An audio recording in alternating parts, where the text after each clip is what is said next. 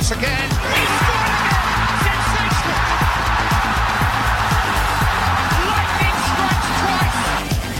Good play by Gemland again. 3-1! James McFadden scores for Scotland! France are stunned and Scotland lead in Paris!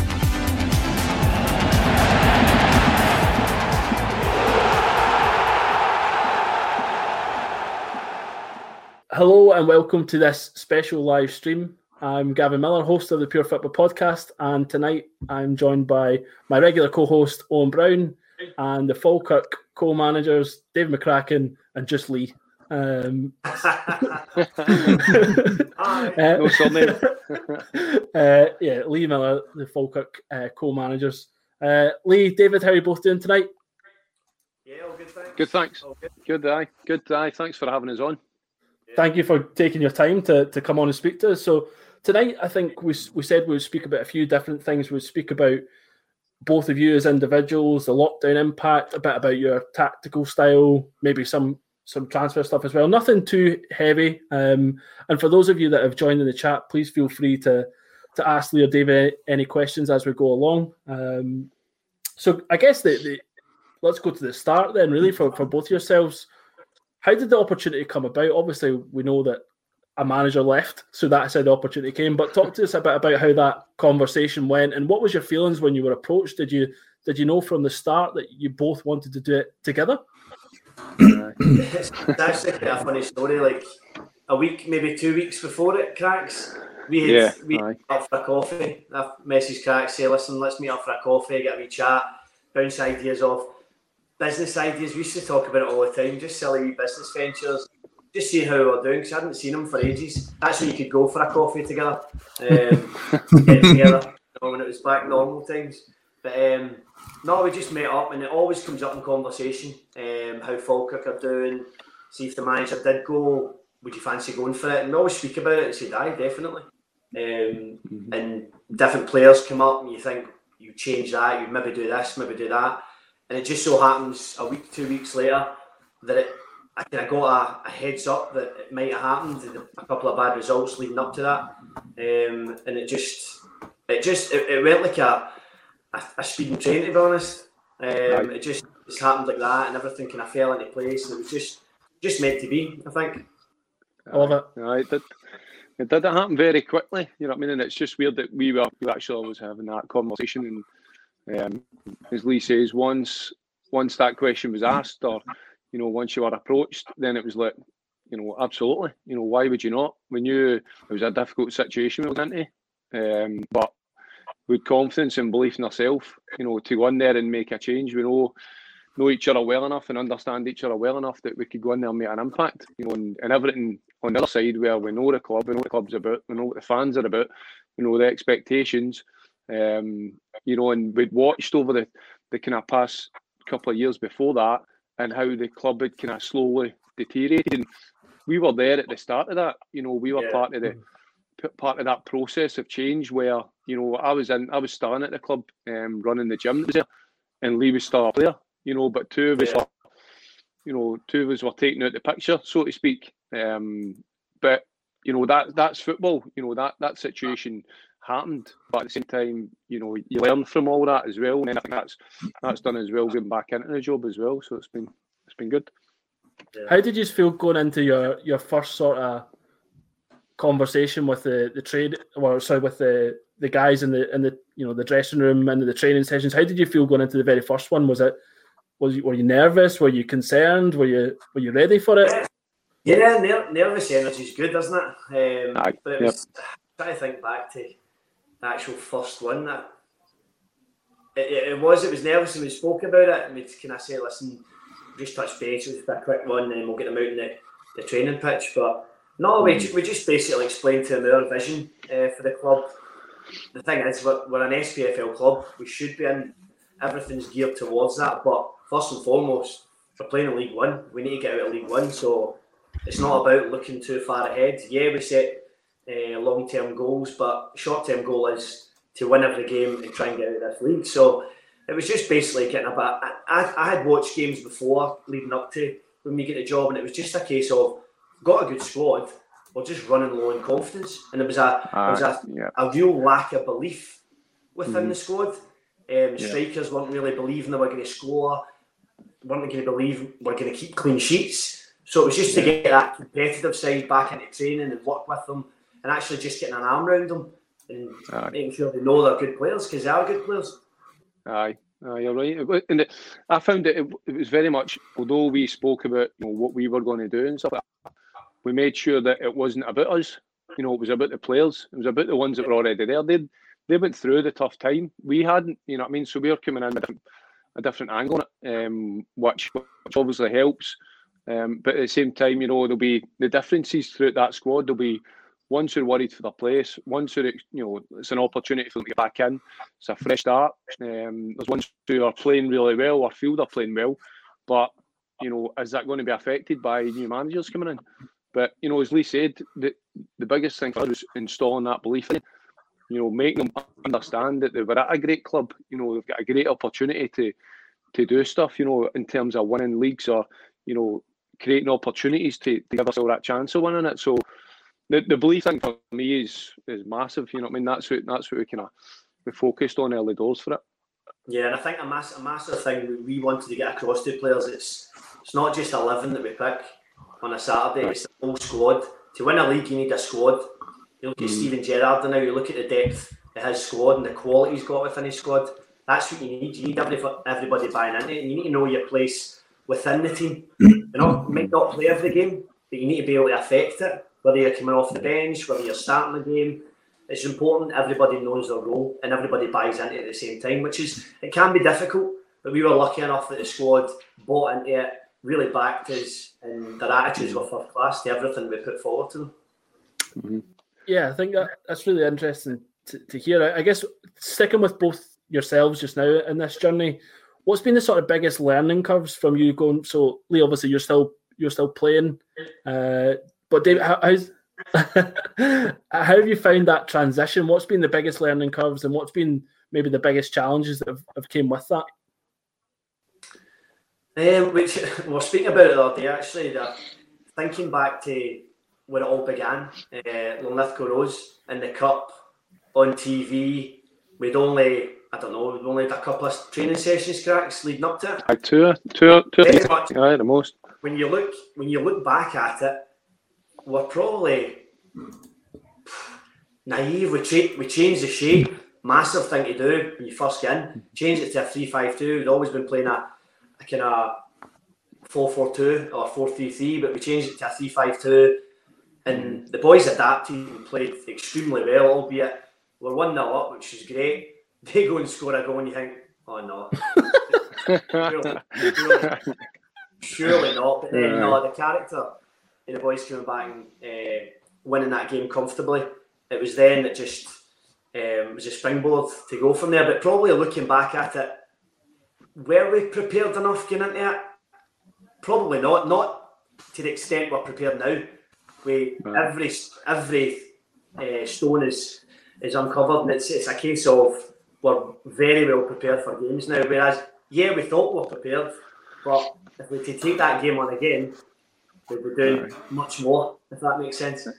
Aye, aye, and it comes with similar to a playing career. You know, when you start out as a playing, you know, as a player, you look at things and you just do things, you know, that you think's should be done, so to speak, and you probably miss a lot of things. You don't notice too many, you know, things that are going on, and that's probably we were like, you know, we were going in there a bit focused on the game, the shape. You know, is it something we need to change? Do we need to make a drastic change?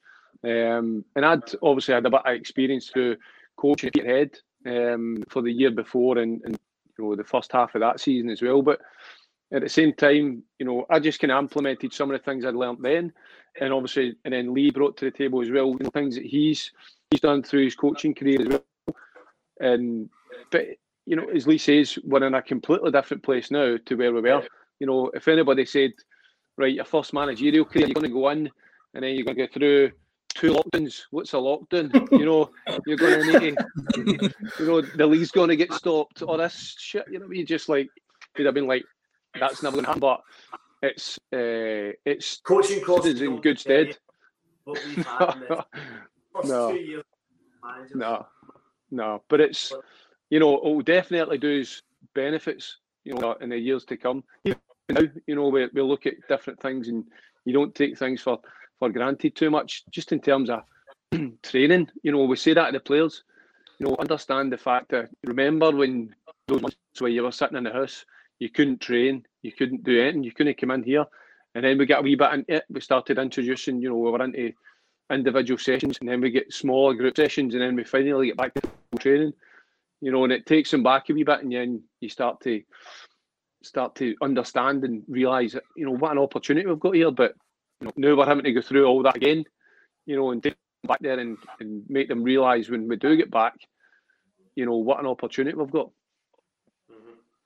Yeah, I guess that's what. So someone said here on the one of the early comments is Falkirk to the SPFL that's obviously the, the long term objective. Um, and as you mentioned, Lee, it's about you know dealing with the first stage of getting out of League One, and and as you know you've both said the the I guess the issues of the two lockdowns and you know the league being ended, um, whether that's right or wrong, we won't get into that. That's a, a debate that's already happened a million times over. Um, but what what I guess we, we want to know a little bit more about you as, as individuals. So so what does a normal week look like for you? You know, pre-lockdown, what does it look like in terms of you know how do you decide who owns what task and and how do you play to each other's strengths? Yeah, well, that's interesting because we never really we spoke about this again. We never really said right, cracks, you do this, I'll do that. We'll do it. it just kind of, and it's cheesy to say, right? It just it just happens. It just works.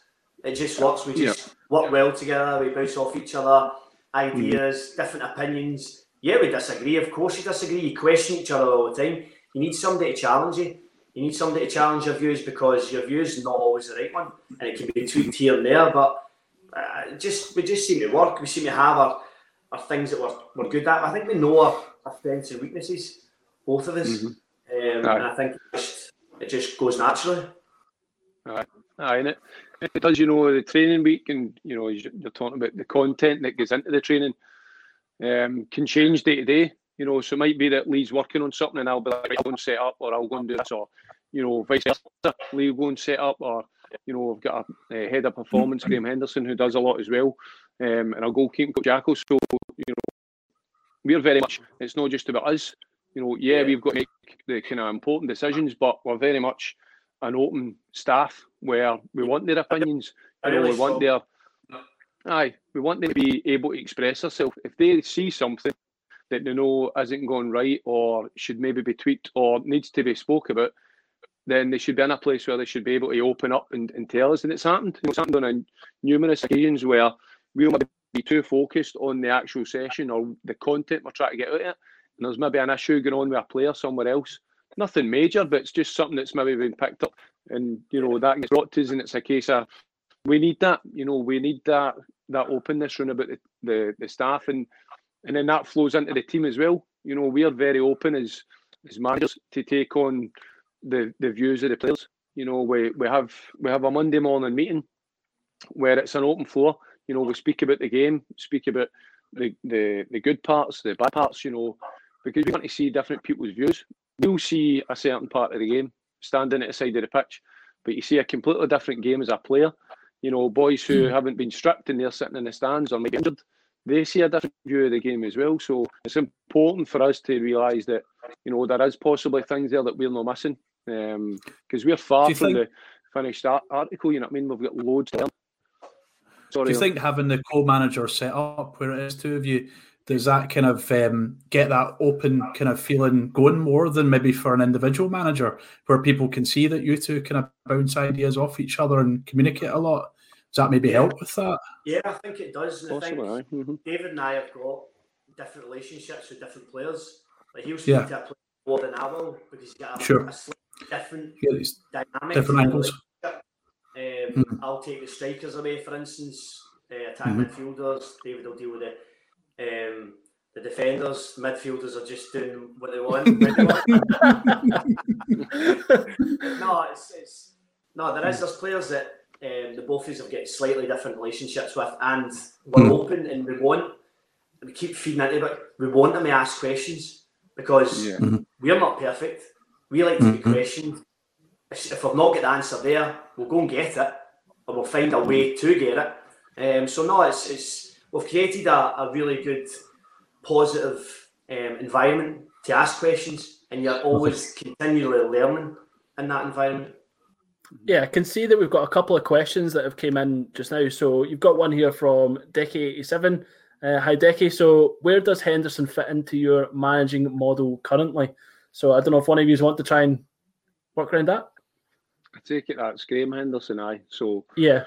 So Hendo's Hendo's our head of performance. So he um, he obviously works on a lot of the strength conditioning side, uh, a lot of the stuff in the gym, you know, preparation, re, you know, working with, alongside uh, Rachel the physio on rehabilitation, players coming back in as well.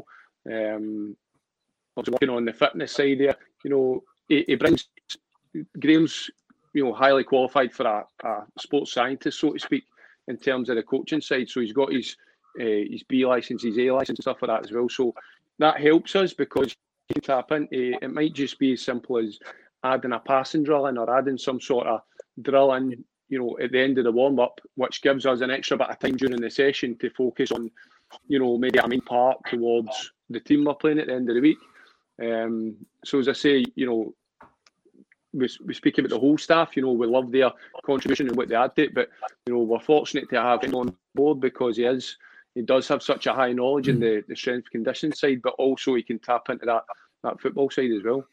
Also, also as well, he's got a slightly different relationship with individual players as well um, that he'll mm-hmm. speak to and they'll message and he'll relay that information to us in a specific way. Um, he'll deal with the GPS stuff that we get day to day.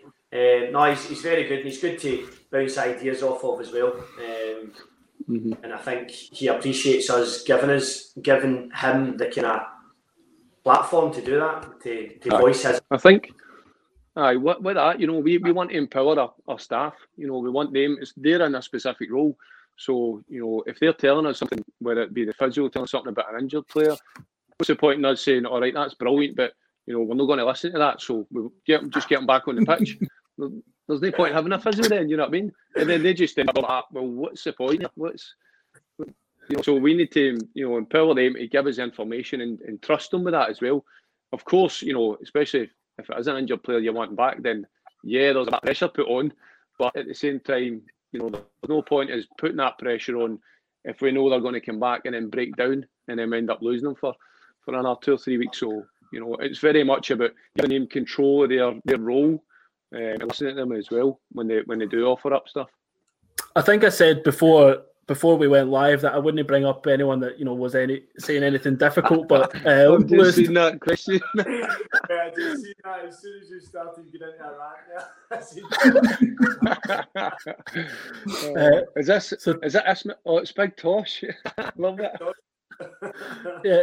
So, so Lewis Toshney said Hendo's passengers the worst ever, worse than his banter. I love it. To be fair, so no, Aston Villas, I think, are much better than his banter. Aye, it's very easy. It doesn't need to be a hard passenger to be better than his banter, to be fair. I love it. I love he it. won't Let's... mind saying that either. He knows that. I love it. Let's stick with the, some of the structure questions just now. So we've had one in here from uh, DJ Hamilton 13. He says, have you had much chance to talk to our new director of football, Gary Holt, to plot a way forward? And I was wondering, maybe as a kind of uh, back into that, just what it was like day to day working in that kind of system with a, a director of football type. You know, how, how does it kind of work for you guys um, during the week? Yeah, well, we've not been back in full time yet. We're mm-hmm. part time furlough, so mm. I've had plenty of Zoom calls uh, with Gary. Uh, myself and David have got a good relationship with him um, from past clubs, past experiences. But no, it's it's been great. We've bounced loads of ideas off each other and spoke about different players and spoke about how we're going to kind of work things going forward, um, which is exciting for the club. Um, it's a massive step, and Gary brings a vast experience um, to it. He knows how to set up an academy, for instance, and down to, to Norwich and how to run that and how that it kind of looks. Um, and that's that's a big part of what we're trying to do and what we're trying to bring back. It's not going to happen overnight. It's going to be a, a long process, but we've spoke about trying to get that in place as well. Um, which is massive for us. But first and foremost, he's going to help us going forward in terms of signings and what we could look for and Um, different, just tapping into his experiences, formations, and everything, and he just loves talking about football, and that's kind of what he's there doing. He's a kind of a go between for us, for the for the directors as well, for the for the chairman. Mm-hmm. Aye, it's, it's been good to be fair. He's, he's very much he's, he's quite similar to us, but to be fair. And you know, already he's been challenging us with a few things. You know, putting things to us, and we've already had disagreements about things, but it's an open conversation. It's not like oh, he doesn't he doesn't you know agree. So you know, and everybody goes in a huff. It's just a case that you know, let's all open up our opinions because you know, as we said right back back at Lee said, you know, everybody's opinion is important. You know, and my opinion isn't always the right one. So I need to make sure I listen to yours and I listen to other people's to, to understand that. And it's definitely going to be a healthy relationship moving forward with that, you know, because he will challenge us, he will ask us questions. Um, you know, and he's already said it's it's not up to me for to then decide on that. It's it's the news, but it's, he's in a position where he can offer that advice. So, no, it's, it's, I thought it was a great move for the club. Brilliant. Mm-hmm. I love that. Uh, it's really good insight that you're giving here, guys. And there's another question in here from uh, AJ Reed 93. So, how have you kept the team mentally fit during these trying times, especially when the restart of the league has been started on bi-weekly basis? I guess we were sort of speaking about this off, off air. Um, so I don't know if you guys want to sort of share a little bit of insight into that challenge. Yeah, well, obviously the boys are on furlough, so we can't be we can't be asked to do anything. Yeah, we've got programs made up; they're voluntary for them to do. Um, I think professional football in this day and age, you keep yourself fit, personal pride. When you're ready to start back, you're at it. You know, but in terms of the mental side of it, we've spoken about this quite a lot. When it first happened, we thought, right, we can't let this just slide and not speak to the boys and stuff. So we have done, I think we've done about three, maybe four Zoom calls we've had. It's hard to get the full group on and try and speak to everybody individually and try and get that changing room banter, if anything. But we've managed to get it in different groups, um, maybe once a week. We've had it. Um, but we had a good one the other night actually. Um, where we asked we asked all the boys to send in their baby pictures of themselves, baby kids pictures. So sure. made up a quiz, got it on. What a laugh we had! I think Jackson and I had the biggest laugh to be honest. uh, honestly, see, look, really, it was like on it so hard to decide who was who, and you know, you're picking.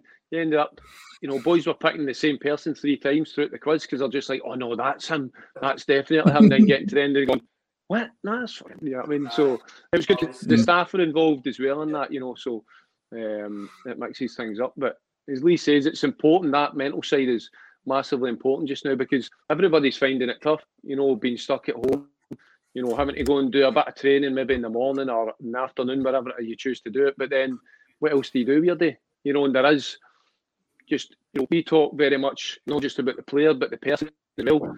You know, we're we're really interested in the person. What type of person are they?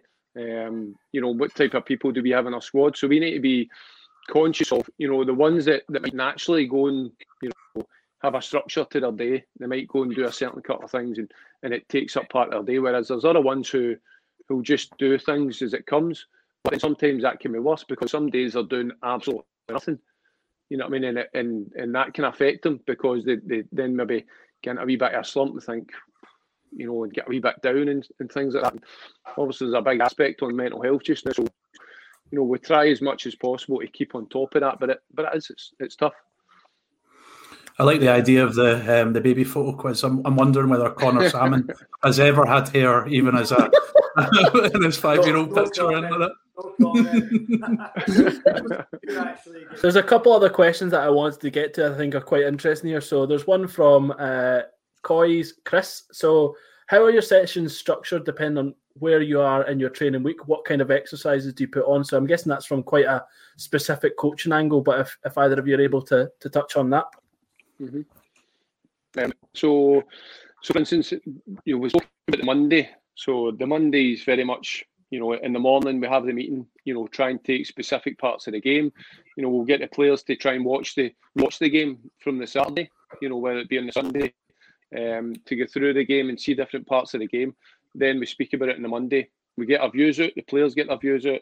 You know, what was good, what was bad, what could do better. You know, what can we work on.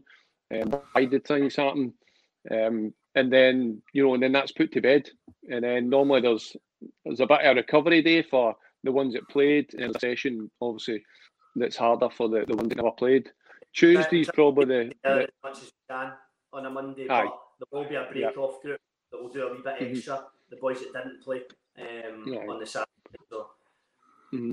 Tuesday's normally uh, our hardest working day, you know, so it'll be a, it'll be a tough session um, in the morning, and, and, normally there would be either another session in the afternoon or a gym session.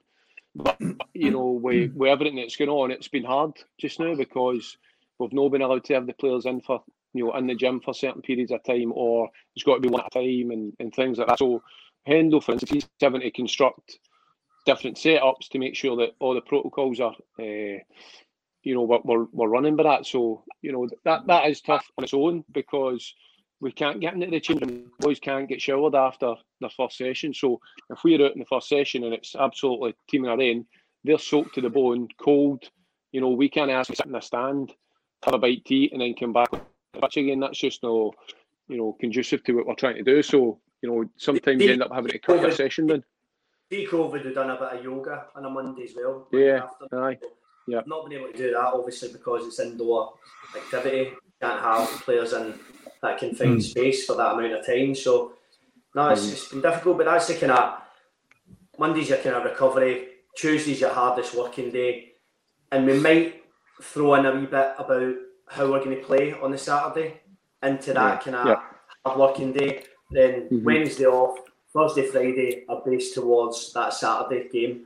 Um, strengths and weaknesses. We'll speak to Liam Cord, who deals with our kind of analysis side of things he'll uh, create a, a, report on the team we're going to play. Um, we'll touch on their strengths and weaknesses and try and figure out a way to obviously exploit those weaknesses. Um, our tailored session on Thursday will be a lot of patterns play and um, how we're going to set up against them. If uh, um, anything to look out for from that point of view, and then that's a kind of longer session on Thursday.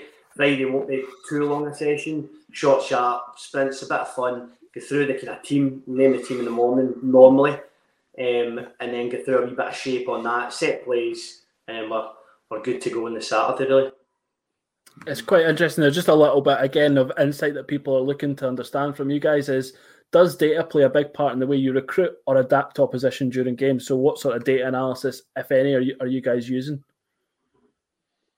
Yeah, so that's obviously Lee, uh, Lee mentioned Liam Corder. So, you know, from an opposition point of view, you know, we get Liam will go and watch games, watch teams, you know, not just in one occasion, but maybe two or three to find out what sort of shape they're playing, you know, what sort of personnel they've got, who's playing well, you know, who's maybe coming in and out the team, you know, just so we kind of know roughly what it might be um, when they play us then he, he kind of breaks it down, you know, into specifics, into specific players, whether it be quick players, strong players, you know, or it might be the other side, the defensive weaknesses or their, their weaknesses in their shape. So then that becomes something that we can take into the Thursday and Friday sessions to then show the players this might be an option to try and exploit it. You know, this might be an area where space might, you know, they might give up space.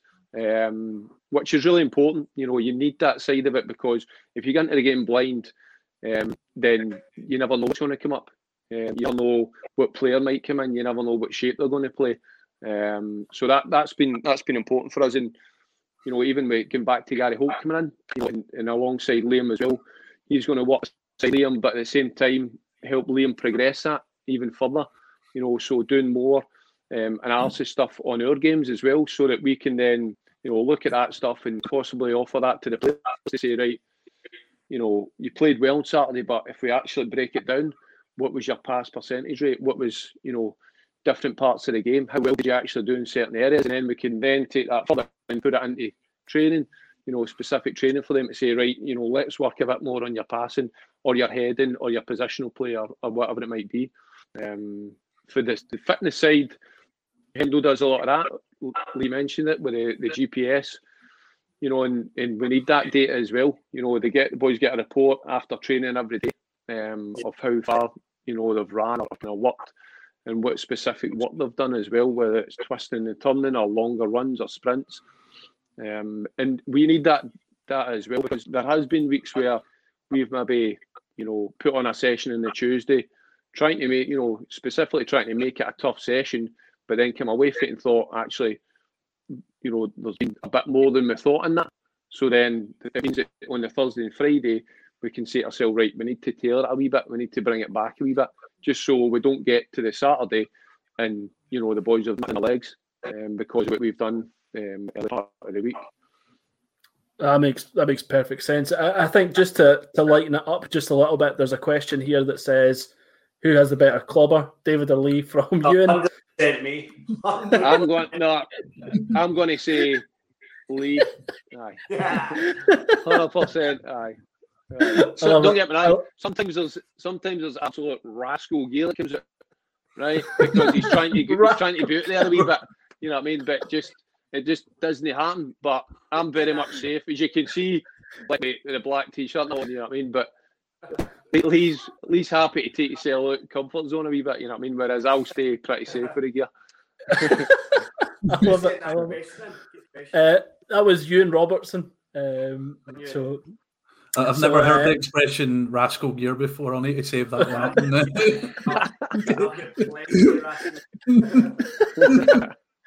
I love it. Just uh, to, um, oh, if, if I could go back just to the go ahead, Lisa. Endo's get the rascal gear. Oh, aye, that's that's the only thing it takes the heat off of Lee. Endo's gear. Sorry. Uh, no, no, that's that's, uh, that's brilliant. Just to go back to the, the kind of recruitment side of things for a wee minute, uh, you spoke earlier on about how um, you know you, you, you kind of had that discussion with Gary Holt, and um, you you guys kind of very much have the kind of open style of working and kind of all sharing opinions and stuff. I, I was just wondering when it does come to recruitment, do either of you have kind of a, a specific lead on that, or I guess the other thing I was wondering is do either of you have any biases? Like if Gavin and I were going to be recruiting, Gavin would be trying to bring in all the wingers with fancy long hair. I'd be trying to bring in the kind of athletic fullbacks that can pass and run. So just wondering, is there like a player type that one of you would say the other one is a, a kind of real sucker for, or you know, anything along those lines? Um, well, over last summer, um, we spoke to a lot of players. Um, it was difficult because it was Wyscout we're dealing with, and then we're meeting them at the stadium or speaking to them. And it, I think it just depends who can I either knows them or knows somebody that knows the player who speaks to them. Because um, we'll not always have the both of speaking to the player. Um, it'll just be one or t'other. Um, but no, I don't think there's a. We have had disagreements, but it always ends up we see the kind of the benefit for the team, and we meet the player, and, and uh, we have the kind of we have similar values. Um, like Cracks touched on earlier in terms of the person themselves. They don't just sign somebody without meeting them or having a kind of bit of conversation and just to, to see what kind of character they are. We want to pick characters for the dressing room that, that are going to benefit the dressing room, not going to be bad eggs as such. Um, I know you can't mm. tell that by chatting to somebody that obviously is trying to come to your club or is, is putting himself in the shop window, but um, it's important we meet, meet, we meet them, meet and greet, show them the facilities and stuff, and get a feel for that player as well as them getting a feel for us. You know. Um, yeah, no, that that makes perfect sense. One of the the thing you sort of touched on there is there any sort of overarching principles that you both work towards? So, for example, do you say all the players must have mobility or they all must have, you know, any sort of five or three or four principles that you work towards, or is it just very much based on individual need of the position? Aye, so that, that's uh, aye.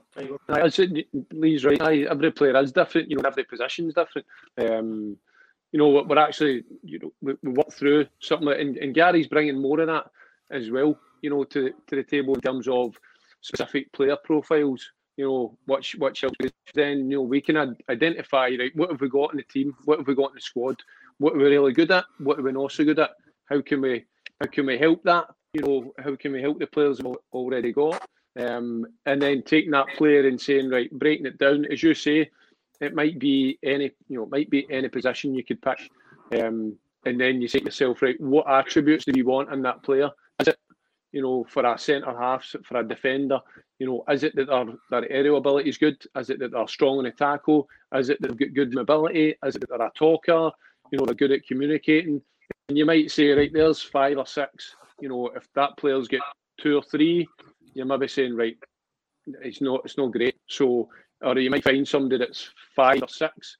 You know, they say, right, okay, really good quality, ticks most of the boxes. The one that he doesn't tick, we can possibly work on when we bring him in. yeah. um, you know, so stuff like that, focusing on you know that specific player, and as I said, Gary's helped with that coming in, and and Liam has done loads of research as well.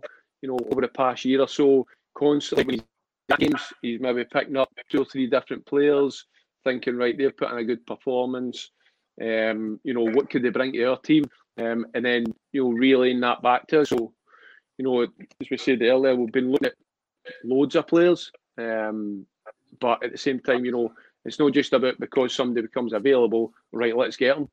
You know, what, what does he bring to the team first and foremost? Then Lee said, you know, we do that research, we speak to other coaches, other managers, other players that have been run about that player. So we understand the type of person we're coming in as well. You know, whether they're the best player ever. They might be able to run, you know, 100 metres in a certain time, but, you know, get them in a change room you know, if they're not in the team, they're going to be massively disruptive.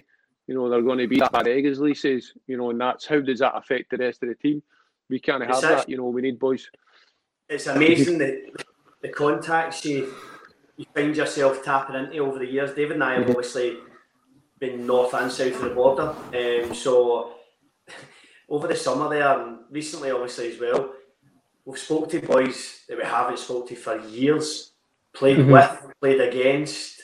Just it, it's mad who you come across um, in football trying to get an opinion of a certain individual, and if they don't know it, they'll find out. Like, listen, I'll get back to you, and then they get back. Right, this one's a really good character. He's this, he's that. There's probably the signings that we've made. We've probably spoke to fifteen to twenty people between us, and mm-hmm. getting gathering all that information about this certain player is he going to be a good fit? Yes. Is he going to be a good fit? No. It's, it's, yeah. it's, it's been good from that point of view, but it's good to have Gary on board with that to actually tap into the even more so in more depth. Yeah, and I, I can see this is one that obviously it's a million dollar question for fans, but uh, are you likely to freshen the squad up if there is any resumption in the near future? Yeah, we're, we're always trying to freshen things yeah. up, but yeah. who knows what's going to happen in terms of the uh, the transfer window as well, and everything going on with that. And it's difficult. We're always we're always looking. We have we're, we're lucky enough to have a really good squad. We're really happy with what we've got in the squad. But you can always tweak things here and there and add quality as well, even more quality. Mm-hmm. Yeah, so we spent a, a, little bit of time there in terms of the, the sort of recruitment questions. A, a, couple of things that have came in as well. So uh, a question here from Nuno Felipe, and I think what he's trying to say here is do you guys adjust to your opponent based on the, the league that you're playing in, or do you still go with your own game plan and what you're going to do for each game? Probably. It's probably a bit of both in there, I think. You need to be able to adapt. I think you need to be. Mm-hmm. You can't just have one way of playing. Like, for instance, we played uh, Rangers in the Cup at Falkirk Stadium, and we we couldn't go out and play the way we play in League One two up front and go attack wide areas and uh, get over. They obviously play a certain way, and it was it was fascinating for us to play against Rangers to see all the different movements, all the combinations, the triggers for different things. And we actually, I thought personally, I thought we played really well in that game. We get the ball down, we had really good composure on the ball, and our shape worked, albeit we get beat 4 0. But take that away from it, an actual performance a bravery on the ball, getting into good areas with that slightly tweaked shape worked for us. Um, but obviously, you're judged on uh, results. But we felt as if we gave them a good game in terms of the way they played, that high in confidence, um, and we tweaked our shape, worked on it through the week, and worked it to a T. Individual mistakes cost us, but that's football at the end of the day. Yeah, I, th- I, think that's pretty fair, especially you know in that specific example of playing Rangers. You know, it's a top quality team full of you know international players, so it's going to be challenging. And as you said, you're, you're judged on the result, but that doesn't mean that you played poorly. Um, so no, that's that's fair. Uh, and there's another one here uh, to keep things rolling. Uh, I think Owen's having Wi-Fi from the Stone Age. Switch to the mobile. i here. Yeah. Um, I guess just before we move on to another kind of uh, audience question, with what you were saying about the Rangers game there, that kind of made me think of uh, Gavin. and I watched your game against uh, Airdrie, I think in December, um, and we felt that you know you had um, the better chances, played the better football in that match, and were unlucky to lose. I was just wondering, you know, what what you kind of do in response to that with the players, or any kind of little nuggets, of, um, you know, information you would give us about how you'd approach that kind of setback, but how you communicate to the players when maybe you were a bit unlucky. You know, you, you were talking earlier about belief and stuff. How do you keep that kind of going in those kind of circumstances, guys? Yeah, yeah, no, it's, it's a good question. Um, we we had some really good discussions after that game. Um, you know, and exactly you're talking about. You know, how do you bounce back? Because previously to that, we were we were unbeaten. You know, and yeah. apart from obviously the, the Rangers game and that, but you know, we'd, we'd been playing a certain way. Um, you know, and things were happening. We were creating chances. We were scoring goals. We were getting results. Um, but then, you know, at the Airdrie game, we just kind of came a bit unstuck. You know, and it was an opportunity for, for myself and Lee to take a step back and say, right, you know, where are we at? You know, what have we been doing? Has it been working? Do we need to, you know, screw down on a few things? Do we need to go back to, you know, a couple of basics that we maybe set when we first came in? Um, and then we, we obviously spoke to the players as well. You know, we had that Monday morning open meeting, and, and there was some good views that came out of it, um, some good opinions, some good aspects that we possibly yeah. seen bits of, but never you know, not to to as much detail as some players were saying. So that's really good. It's healthy for us for that to come back, you know, um, that sort of information. And you know, we've learned that you know over the course of the, the season, you know, teams teams will progress as well. Teams will learn. You know, teams are learning off each other when they're playing against us, and you know that's not sounding arrogant or anything, but you know, it's basically, you know, what worked for so and so when they made it, you know, when Falkirk only won 1 0 or they drew yep. against them. What worked for that team that they were playing against? Did they have a tighter shape? Did they play five in midfield? Mm-hmm. You know, did they only play one up front? What, what was it they done? So, you know, they look at that and then they say, right, we'll try that. And sometimes it comes off, sometimes it doesn't. But that's then a, a step, a, you know, a different process for us then to say, right, okay, what else can we do? What other yeah, tools yeah. have we got in the bag that actually see when we come up against that? If that's not working, we recognise it early doors and then we change something. Whether it's we change the shape, we change the personnel, and then we run that and we try and get something out of that as well. Um, and ultimately, you know, we say to the players, there's no one style of winning a game. You know, we need to find the way to win the game. Um, and whether that's the ugly side or you know, we, we like to try and play football. We like to try and get the ball down and play through the midfield. But some games just aren't conducive to that. Um, yeah. So you need to find other ways of, of winning the game. Yeah, I think that's some really good insight again. And one of the questions yeah, you sort you you you sort of uh, alluded to there as well is about the adaptability. But I wondered if you had any general principles or the general thoughts around about how Falkirk, how you are going to set up to play a game. Obviously, taking into consideration your opposition, what they're good at, what you need to do to counteract their threat. But what's the, the sort of the baseline for how you're going to approach a game? Yeah, we, we ultimately we want to get the ball down and play, uh, attack wider areas, create chances, be that attacking threat. We've got really good forward thinking players, um, trying the ball as much as we can on the half turn. Um, we've also got good strikers as well, so it's it's about creating as many chances as possible and and trying to have a control of a game, keep control of a game by passing. But like Craig says, it's it's not as easy to do that. It's not always mm. as easy to do that. Yeah, you can set out how you want to play, but things can change within a game. And I think Cracks and I are, aren't ashamed to admit it. We're we're still learning and adapting and figuring out. Sometimes we need to change things a bit earlier than we do, um, and that mm-hmm. just comes with experience. Um, I think we've realised that over the, the past the past season.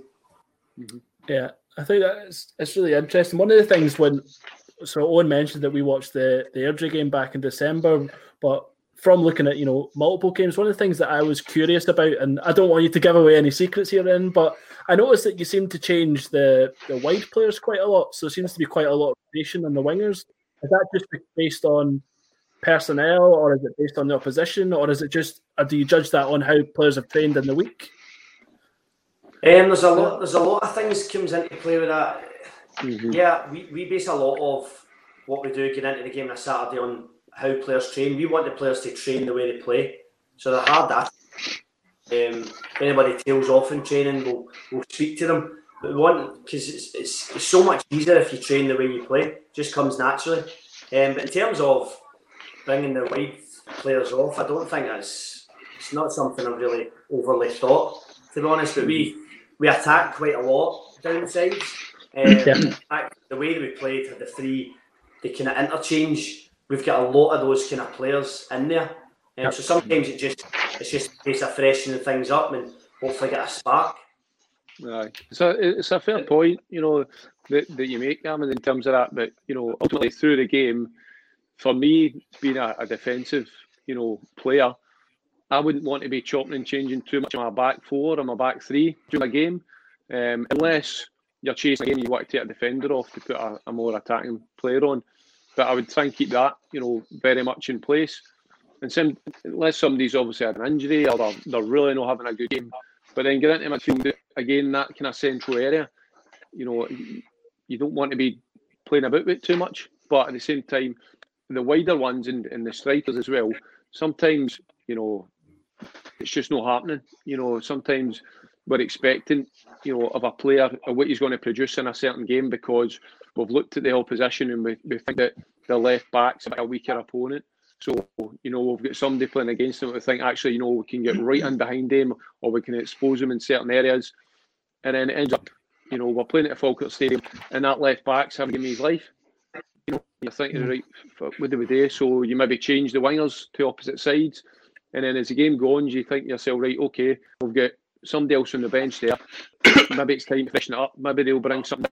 Maybe we need to start taking them inside or try to take them into other areas. So, um, you know, I think generally, I think when you look at any subs that are made, a lot of the time it's to try and affect the game positive, you know, in a positive manner. So that's that's probably why it does look as though it's more wingers or attackers because that's what I ultimately try to do. Whether drawing one and one nil, we're in front by a goal or two goals, whatever. We're always trying to push um, to get that next goal to to create that further gap. So I think that's probably why it looks as though it's more attacking rather than defensive. To be honest, yeah. Just, just to go back, uh, sorry, Gavin, go ahead. I was just going to say, is it is it just you, Lee, desperate to get on? Is that the real reason? yeah, could be. the thing is, I can't go in the wide position, so I'm done. oh, okay. Just, sorry, on, you just go. to go to go back to what Lee was saying about um, kind of how you're always still learning, both of you. You know, it's kind of obviously very early in your uh, career as managers. I was just wondering with this kind of period of lockdowns, how that's been for you both. Um, I mean, I guess you could maybe say the benefit might be that there's more time to reflect and analyze, but does that get difficult for you? Are you kind of wanting just to be able to take some action? Does one of you prefer this kind of time when there's more thinking? Does one of you hate the fact you overthink? What, what's the kind of differences for you, and how have you found that this kind of time to think about how you're learning? Yeah, fair comment. It's, I'll be honest, it's, it's hard. It's very difficult. We are, I think it'll be the same. We are very much hands on, want to be in mm. training, buzzing about the place, have that banter about the place. And we had that the other night actually on the the, pod, uh, the, the Zoom call we had the other night. It was yep. we did everybody on it. It was a good bit of crack, people slagging each other, having a laugh. It's the first time we've kind of had that since we broke up. Yeah, we've had sure. other Zoom, but it's not been everybody together, which was great. But in terms of reflecting, yeah, I listen to quite a lot of podcasts and different ways to hmm. manage and different managers and how they go about things and try and tap into different things like that. And Dave and I are doing a um, a uni course just now, um, applied management, which is great. Um, every month to do that, so um, that kind of not takes our mind away from it, but we're constantly learning and constantly trying to get as much information to be the best managers we, we can possibly be. Yeah. Mm-hmm. That's really interesting. Point. No. Yeah. David, were you going to add on to something there? there? No, no, I'm just saying, like, that's, aye, that's perfect, aye. Exactly right. Right. That's really interesting. well done, Just for what you this is the way the co-managers function, right? One of them says something, the other one gives them a big thumbs up. Great. and just to go back um, for a week and a fun question to put you on the spot somewhat, um, with what you were talking about with uh, the recruitment, and, and David, particularly, you said that you know, kind of assessing the on the pitch attributes is important, but you need somebody that can kind of fit into the dressing room as well, and someone's going to be the type of character you want around the place. I was wondering for either of you if there was a player that either of you had played with in your career, if you could have a regenerated version of them at their peak right now, is there somebody you'd want in your, your squad just now that you played with? Wow, what a question. It's funny, like we were, we were talking about this today actually. Somebody, who was it? No, it was one of the, it was Adam, one, one of the social media stuff. Just talking about that, you know, talking about players and stuff. And it, my first thought was Charlie Miller. I played with Charlie yeah. at Dundee United, and a lot might think Charlie Miller, I you know, made it at Rangers or whatever, blah blah. But the, the technical ability of the guy was unbelievable. Yeah, honestly, like he could turn the game just you know we we one pass, um, and it, again it wasn't just about. And this is looking back now because I understand it now. You know, at the time I was still a younger player, and you know I kind of looked up to him. I he was he was old school. You know, same as the rest of them were, where you know if you set a line, they would, they would you. You know what I mean? They'd pull you in the, the boot room and smash you about. You know, and teach you a lesson, or you know they would teach you a lesson by bringing you in and you know embarrassing you in front of the squad or sing a song or do something. But at the same time, he was he was a character. You know, as we both mentioned tonight, it's about having the characters in the changing room because you grow with it. You know, as a young boy, you you learn some stuff you know you get put into difficult situations but that's where you learn you know that's where you look back and you go actually that was really good for me because it gave me a bit of confidence or whatever it might be but at the same time Charlie throughout games was was was great for me as well you know constantly talking in the middle of the park but at the same time I'm watching him and wishing I could play a pass at him you know shut that but, um, but I he's he's kind of one that pops into my mind but uh, he'd be he'd be phenomenal to have in uh, yeah Falkirk team in League One at the, the moment. He would uh, yeah be yeah, levels above. Incredible. Mm-hmm, mm-hmm. Anyone from you, Lee, that you would? Uh, we'll try to think. I think going back to my first spell at Falkirk when I first started out, like Colin Samuel obviously played up front with him and Owen Coyle. Colin Samuel had maybe know, a handful of really, really good games see if he was consistent enough, eh, see if he was more consistent, he would have went there. He would have went to the very top. He had everything. He had strength, he had balance, he was super lightning quick. He could finish mm-hmm. both feet, but it was just kind of Trinidad and Tobago just chilled out. Actually, you played him as well, didn't you? Aye, Dundee United, he was the exact so same, aye. So laid back. So chilled out and um, he wasn't really, he didn't really push himself mm. um, the levels that he could have done. Um, right. I suppose you could say that about anybody. Um, back then, did you really get pushed? Did you push yourself? I never pushed myself as much as I could have. Um, I know that for a fact. Um, but it's, it's one of those things. It's um, each to their own. I think things have changed now. See, we have social media and tapping into different things and um, fitness regimes and things like that. I think there's a lot more exposure to that now. Yeah, no, I think that's really fair. And I quickly googled there, Colin Samuel. Would you believe that he's currently a player coach in Scotland for Mill AFC? I don't even know who they are. Um, but yeah, Colin Samuel for the past.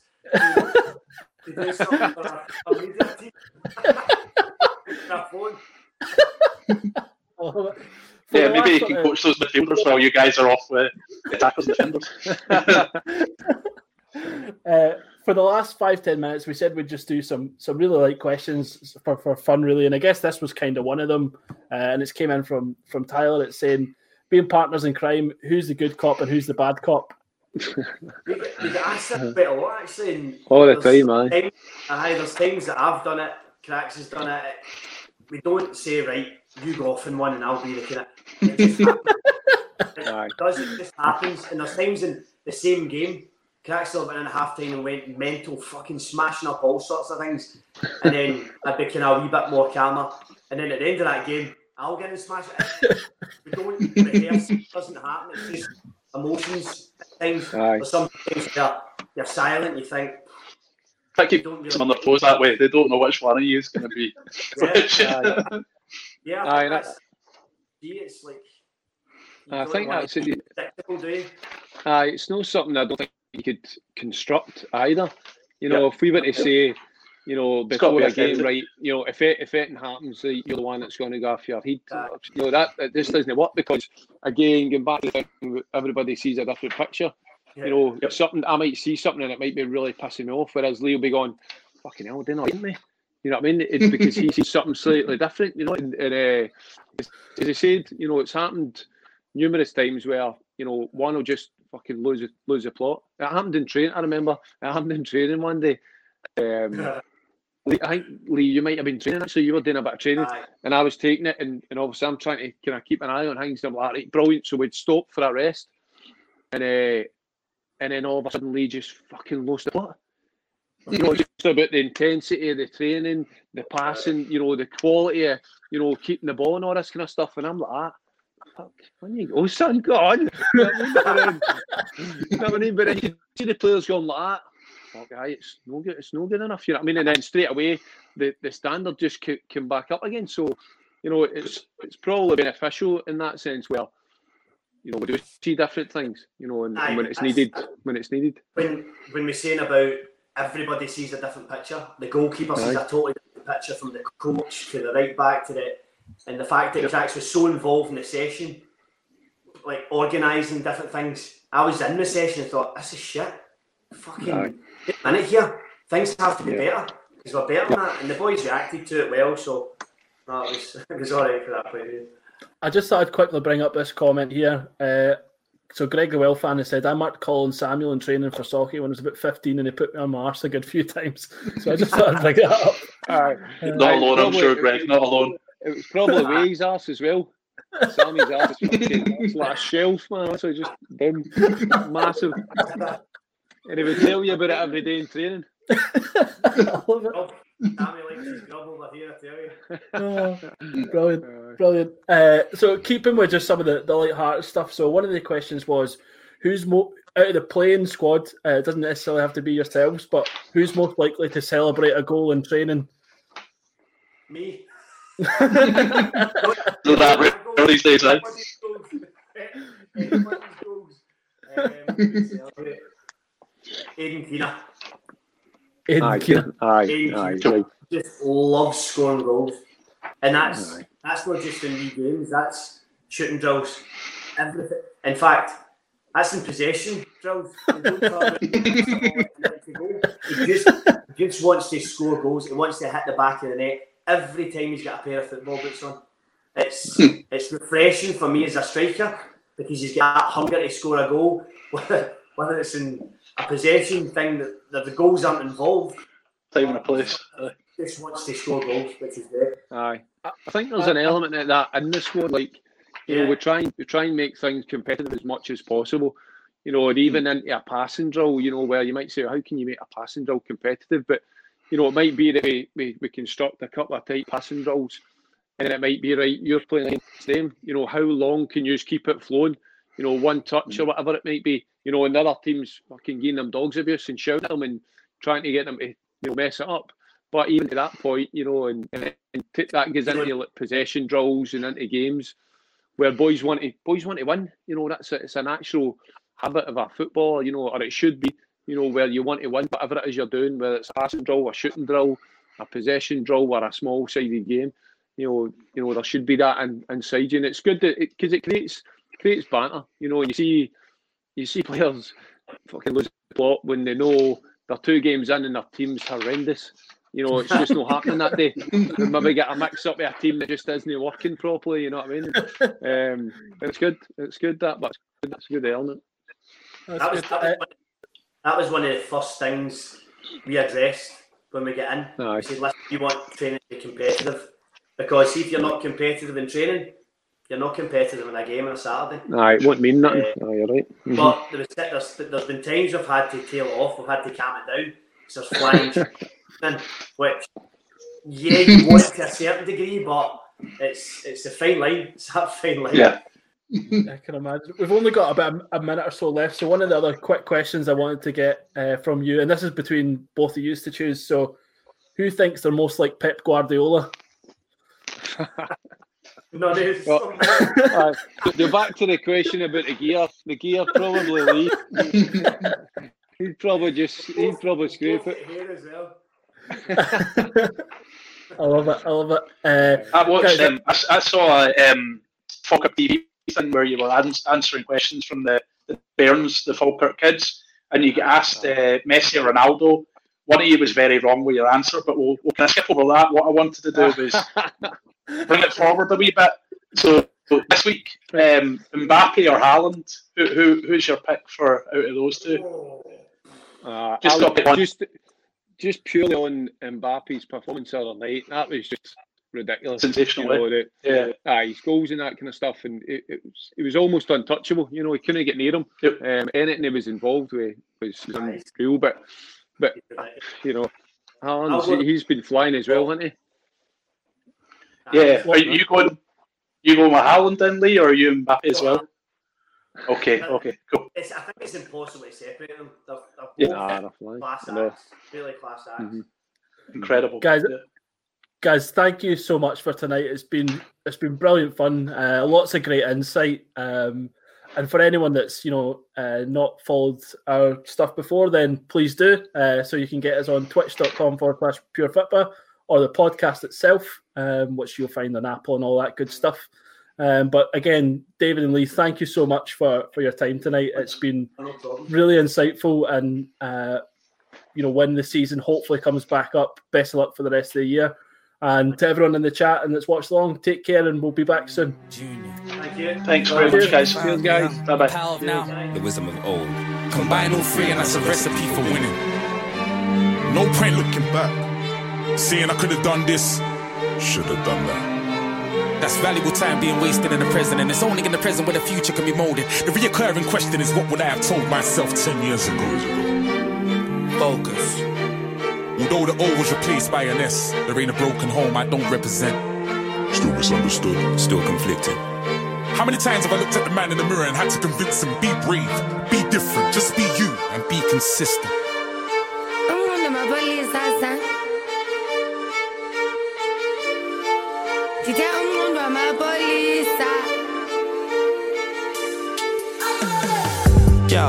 What's wrong with these nicks? Man can't tell me about these streets. Man never grew up near no damn beats. Man's got shooters from Mozambique. Shoot off Mozambique. So you lot roll in peace. But if you got something to say, do not hold him, please. They say death comes in twa, so I do not roll in freeze. Are you lot dying to piss? Cause you look like you're holding peas. Pull up, pull up, stolen Jeep. Put up, put up, phone the police. Push up your boat and bleed. I heard they cook up the coke and leave. Man's going in there now. I'm just up the road indeed. I, I swear I search everywhere like I'm looking for phone and keys. Knife in the wind, coke and breeze. Wish your girl never saw that. Poor Candice. Four man deep, one felt froggy, they saw man leap. Run told on the young crow that week. All that week, all that's weak. Hole in your brain, you ain't got a thought that deep. Man, man think I'm missing a drop. What? I caught that clean. I don't know, bro. I don't know. Speak the streets, bro. Only street dog. Cops don't know, pay the streets dope. Sell some real green dope, sell some real green dope.